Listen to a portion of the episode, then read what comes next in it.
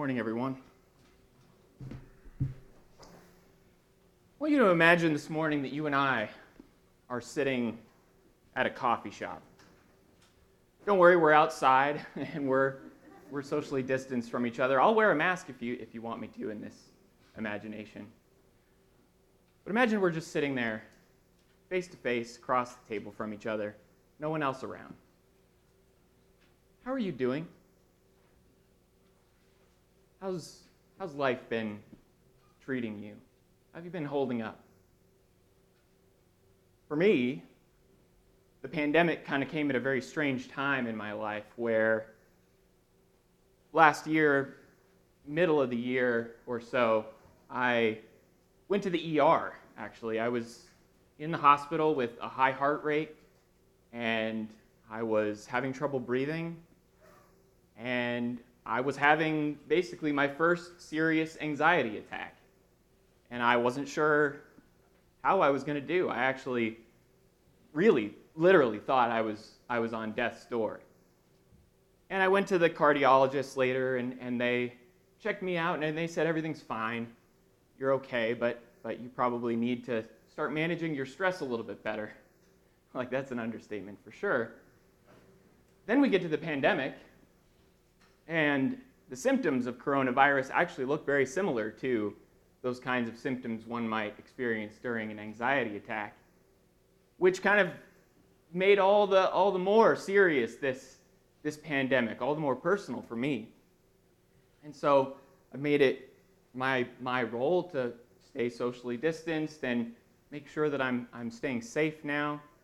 But even in the last few months, my grandma died, Sherilyn's grandfather died, and even as we, as we speak right now, her grandma is in the hospital with COVID, and, and she just had a heart attack while she was there, too.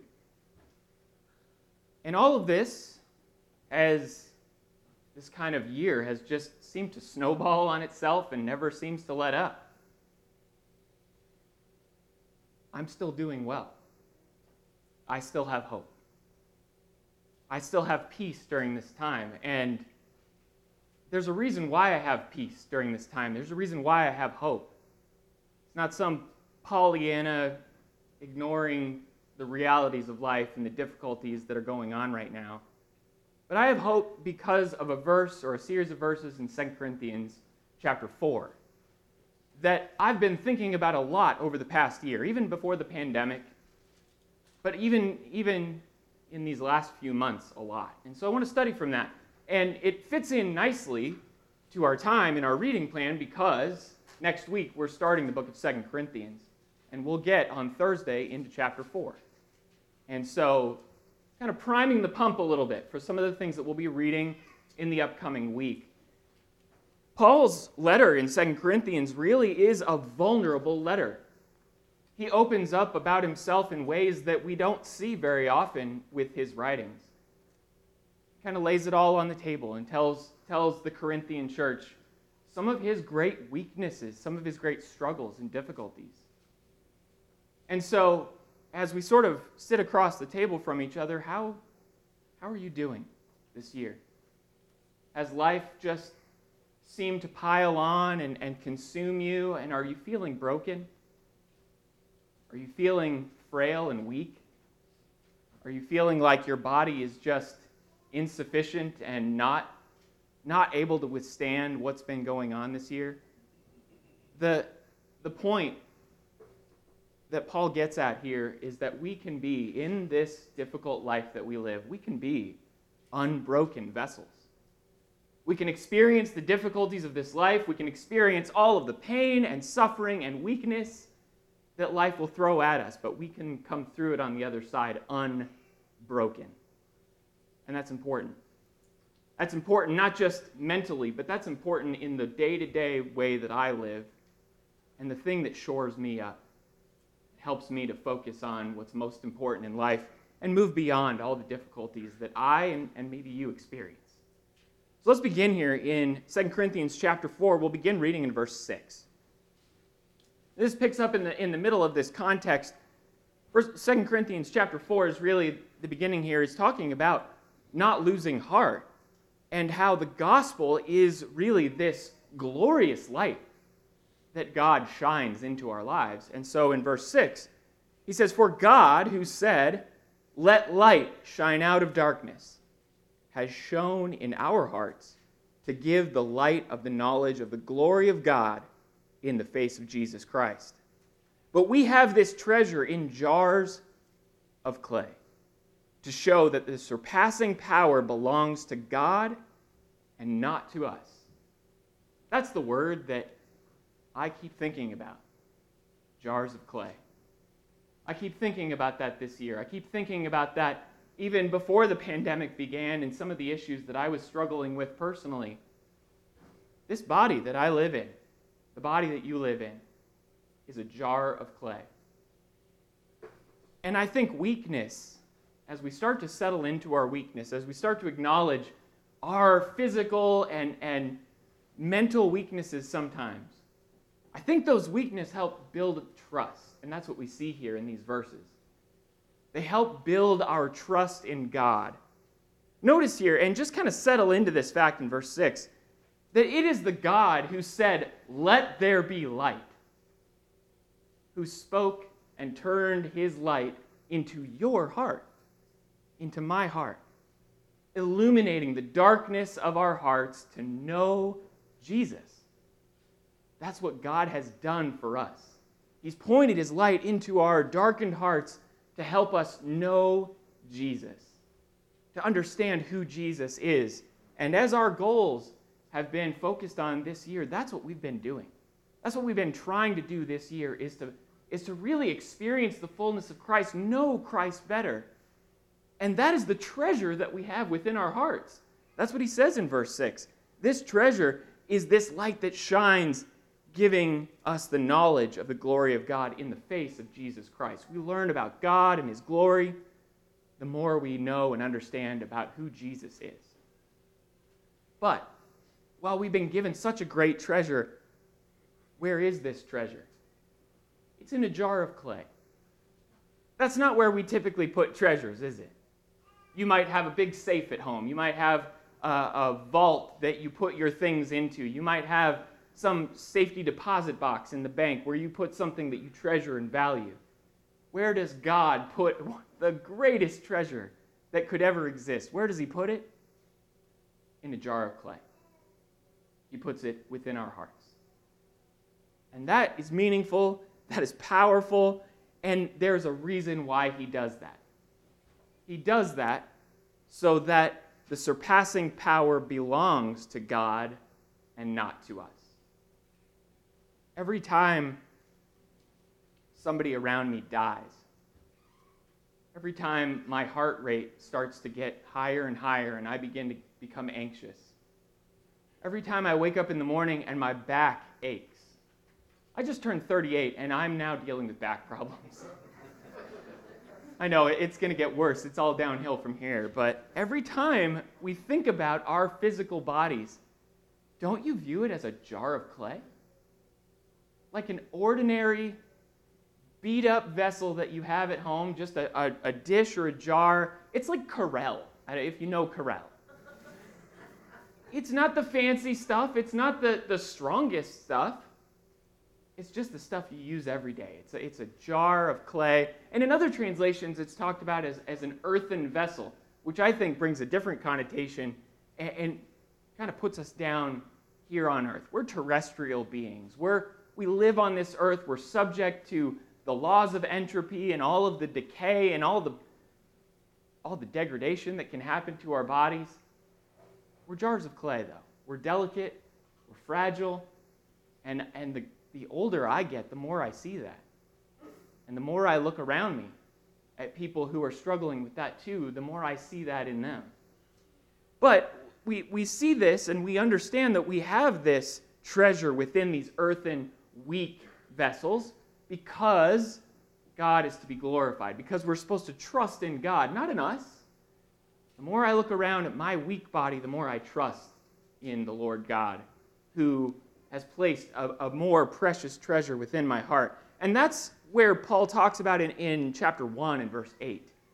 Paul refers to this reliance, this trust on God, and how weakness and trial really helps accentuate the fact that we should trust in God. In 2 Corinthians chapter 1 verse 8, for we do not want you to be unaware, brothers, of the affliction we experienced in Asia. He's talking about something that they endured on their travels.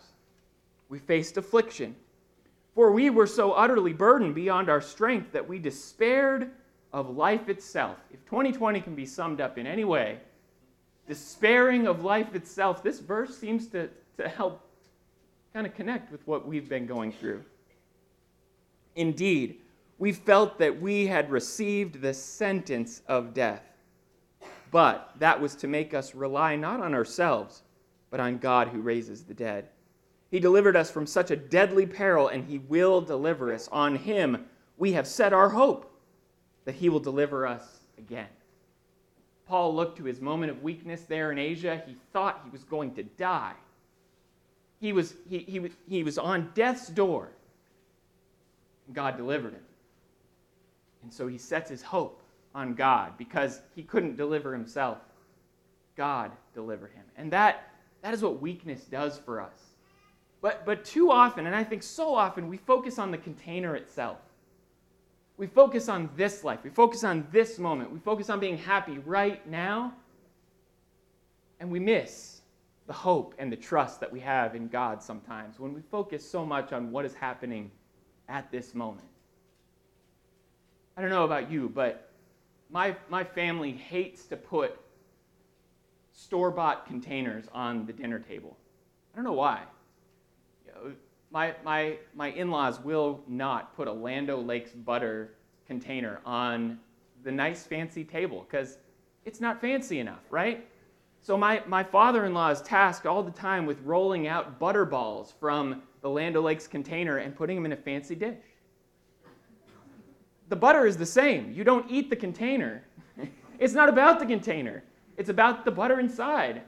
And in a, in a strange way, that's, that's what we do sometimes. We focus on the container, we focus on prettying this up. And we try to put this in good order. And, and don't mistake what I'm saying. We need to be holy in our body, we need to be pure. We need to make sure we're taking care of our, our bodies as a temple. Absolutely. But no matter how much focus and emphasis you put on this body, on this, this is going to die. This is going to decay. We cannot trust in this. We need to trust in the treasure within this. And that is something we need to remember, and that is what I have been trying to remember day by day, just remembering that my weakness helps me to trust in God because no amount of trusting in this will ever do any good. And so, are you trusting too much in your physical health? I know we've all been thinking about Am I feeling good today? Do I have a temperature today? Can I breathe well today? You know, we've been, we've been focused a lot on our own health lately. And that's good, that's fine. But as you think about your weakness, trust in the Lord. Trust in Him because no amount of of prettying this up will really benefit us spiritually, eternally, it, it, at all. It's just not going to. So let's move on here in 2 Corinthians chapter 4, and we'll see here that we need to find balance in weakness. In verse 8, we are afflicted in every way, but not crushed, perplexed, but not driven to despair, persecuted, but not forsaken, struck down but not destroyed. Paul starts to get vulnerable here. And he starts telling them about some of the issues that he's faced. But what I want us to understand, what I want us to see here is like a pendulum. We have this tendency sometimes to focus only on the negative things, especially when we're in the middle of it. It's called chain worrying. I don't know if you've ever experienced this, but you worry about one thing, and that worry leads to another thing, and that worry leads to another thing, to the point where you're 20 worries deep and it's buried you. And I've been there. I know exactly what that is. That's what landed me in the hospital. Just worrying about worrying about worrying, and then it takes control. The pendulum can go so far that direction. But the pendulum can go too far the other direction too, where when somebody sits across the coffee shop table at you and says, How are you doing? You say, I'm fine. Everything's great. Really? Is everything great? Are we just in some Pollyanna kind of way ignoring the difficulties that, that we are actually facing? And see, what Paul does here in verse 8 and 9 is he, he balances out the two sides of this. He says, Yes, I am afflicted. Yes, I'm perplexed. Yes, I'm persecuted. Yes, I am struck down. He acknowledges those issues, but in every case, he talks about how he's not broken. It hasn't taken him down. I'm afflicted in every way, but not crushed, perplexed, but not driven to despair, persecuted, but not forsaken, struck down, but not destroyed.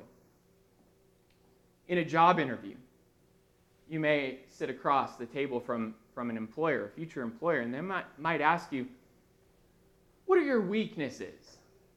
What's the best answer that everybody always gives? Actually, it's the worst answer. What, what does everybody always say? I care too much. Oh, oh, yeah, right? I work too hard. That's my biggest weakness. And sometimes that's what we do spiritually. We, we, we ignore what our actual weakness is and just kind of kind of push that aside and focus on only good things and kind of make those seem like, like the big deal. But that's not what Paul does. He's vulnerable here. He talks about his issues, he talks openly about the things that he struggled with. And I think we need more vulnerability like this. When I open up to you about some of my issues, when you go through those issues, you know who you can talk to? You can talk to me. But you would never know that you can talk to me unless I opened up to you. And that's a two way street that we do for each other. And I'm not saying that everybody needs to roll up here to the front row and talk about all their issues publicly to everybody. What I am saying is open up to people.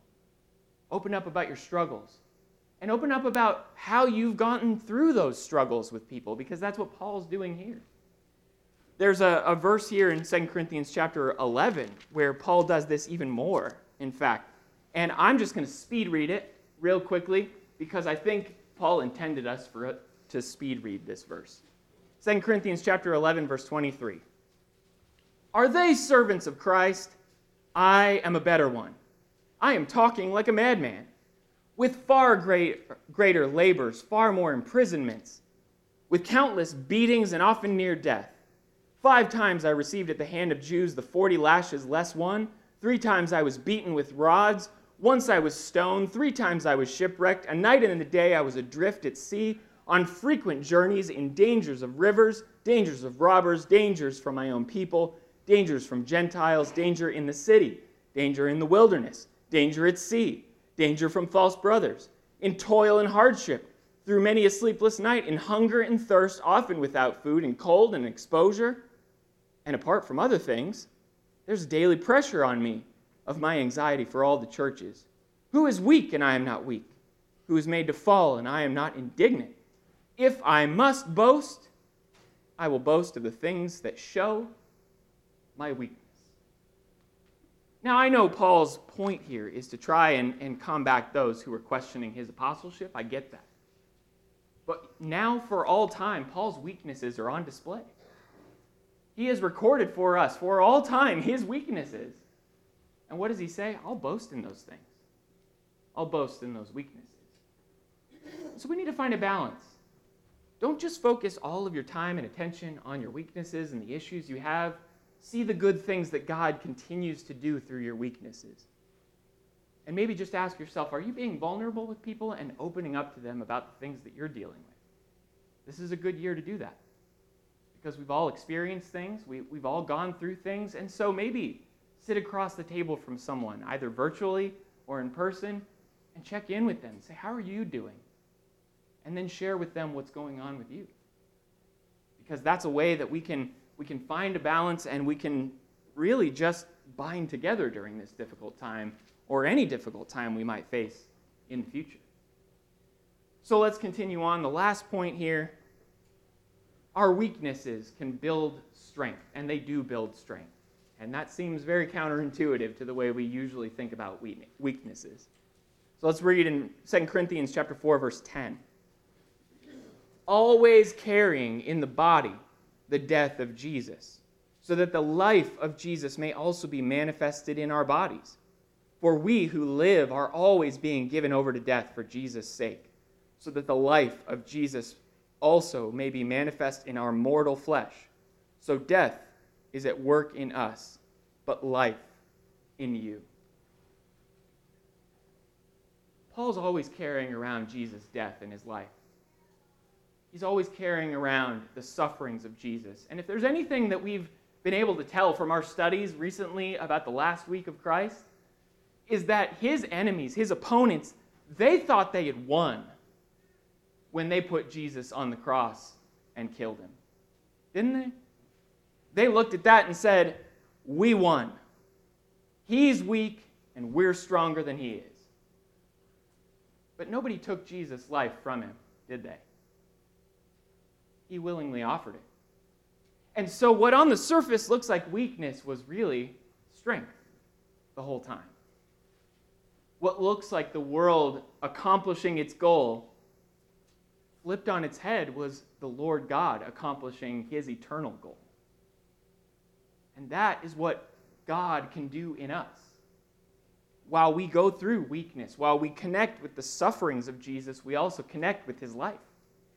We connect with his resurrection, really, ultimately, is the big point of what Paul is talking about here. We, we can count on a time where even though we die, we will live. And that brings a lot of strength. That helps me get through those times where my body is just telling me, I'm counting down. Where my body is reminding me that I'm a vapor, I'm here for just a little while. And I can look and see that on the other side of that life, that life that raised Jesus from the dead, that we're studying about today, that power that raised Jesus from the dead will raise me too if I'm found in him. And that is comforting that brings strength. And not only does it bring me strength, but as Paul's talking about here in verse 12, so death is at work in us, but life in you. What was he able to do because of his sufferings and his weakness and his difficulty? He was able to bring life to the Corinthians. He was able to present them with that treasure, the gospel of Jesus Christ, that God had shone into his heart. He presented that to the, to the Corinthian church, and they believed and they lived because of it. And that's the power that we have with this treasure. We use it to share with people, we use it to encourage others, we use it to point other people to that hopeful scene in heaven that we'll all experience if we follow Him. That's strength and that's power. But really, it comes down to where is our foundation? Where is our foundation? kind of reminds me of the, the way Jesus talked about the, the wise man and the foolish man. And we sing the song, all the kids know the song. The wise man built his house where? On the rock. Foolish man built his house on the sand. Notice there, though, in both of those cases, that the storm blew and beat against that house. It was, it looks like the same storm, right? It doesn't look like there was two different storms. It doesn't look like even that there were two different sets of building materials. It looked like everybody was focused on trying to make it through the storm. And what was the differentiator? It was the foundation. It was the foundation. And, and the importance here is something that we see in 2 Corinthians, again, chapter 12, going to the end, when, when Paul is talking about his thorn in the flesh another weakness, another vulnerability that he shares. His thorn in the flesh. What did he do? He, he pleads three times with the Lord in verse 8 about this, that it should leave him. And in verse 9, the Lord says to him, My grace is sufficient for you, for my power is made perfect in weakness. Notice what Jesus doesn't say. Your power is made perfect in weakness. No, that's not what he said. My power is made perfect in weakness. My power. And then Paul goes on to say, Therefore, I will boast all the more gladly of my weakness, so that the power of Christ may rest upon me. For the sake of Christ, then I am content with weakness, insults, hardships, persecutions, and calamity. For when I am weak, then I am strong. That's what we're talking about here. It's not our strength that that shines out through weakness. It's Christ's strength, it's the Lord God's strength. And that's that foundation. It's not about us, it's not about the building materials, it's not about the storms we're facing. It's about where's our foundation? Who are we anchored to? And I'll tell you, if you're so trusting in this, if you're just trusting in keeping this in good working order for a little while, you're missing the boat. We need to be trusting in the Lord God. And whatever happens, happens. And that's what Paul says. I'm, I'm, content with weakness. I'm content with hardships and sufferings and all the struggles of life. I'm okay with that. So long as the Lord's power is driving me, so long as He is my foundation and He is my rock. That's what we need to remember. That's what I need to remember, especially during times of, of concern and great anxiety and feeling like I'm, I'm weak and frail, like a jar of clay. So hopefully, these things are helpful for you. I want to close here by looking at chapter 5 of 2 Corinthians. He's saying all these things to, to the church, really, and to us, so that we don't lose heart. I know he's talking from sort of a vulnerable personal experience here, and you'll see that when you read this week.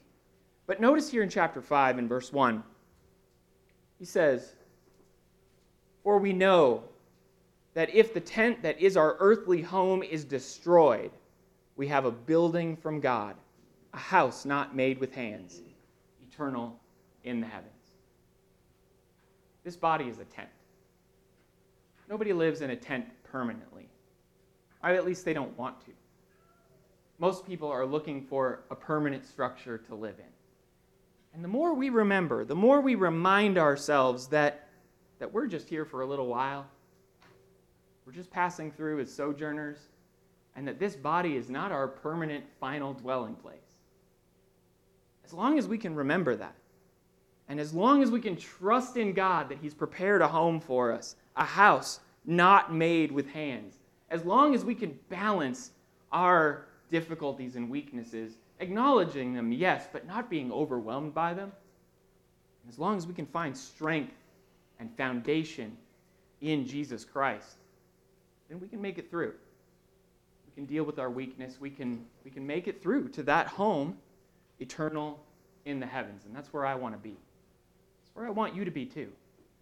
If you're not on a trajectory with the Lord, if you're not in a relationship with Him through His Son, you can make that right today. You can, you can start down that road. Commit yourself to the Lord. Give yourself to, to following Him. Life is still going to be difficult. In fact, it may even be more difficult when you follow Jesus. You will be, be faced with persecution like Jesus was faced with. You will suffer for His name, absolutely. But again, with His power, with His foundation, with His direction and His guidance, you can be an unbroken vessel when you reach eternity. If you need to respond to the gospel call this morning, please come forward.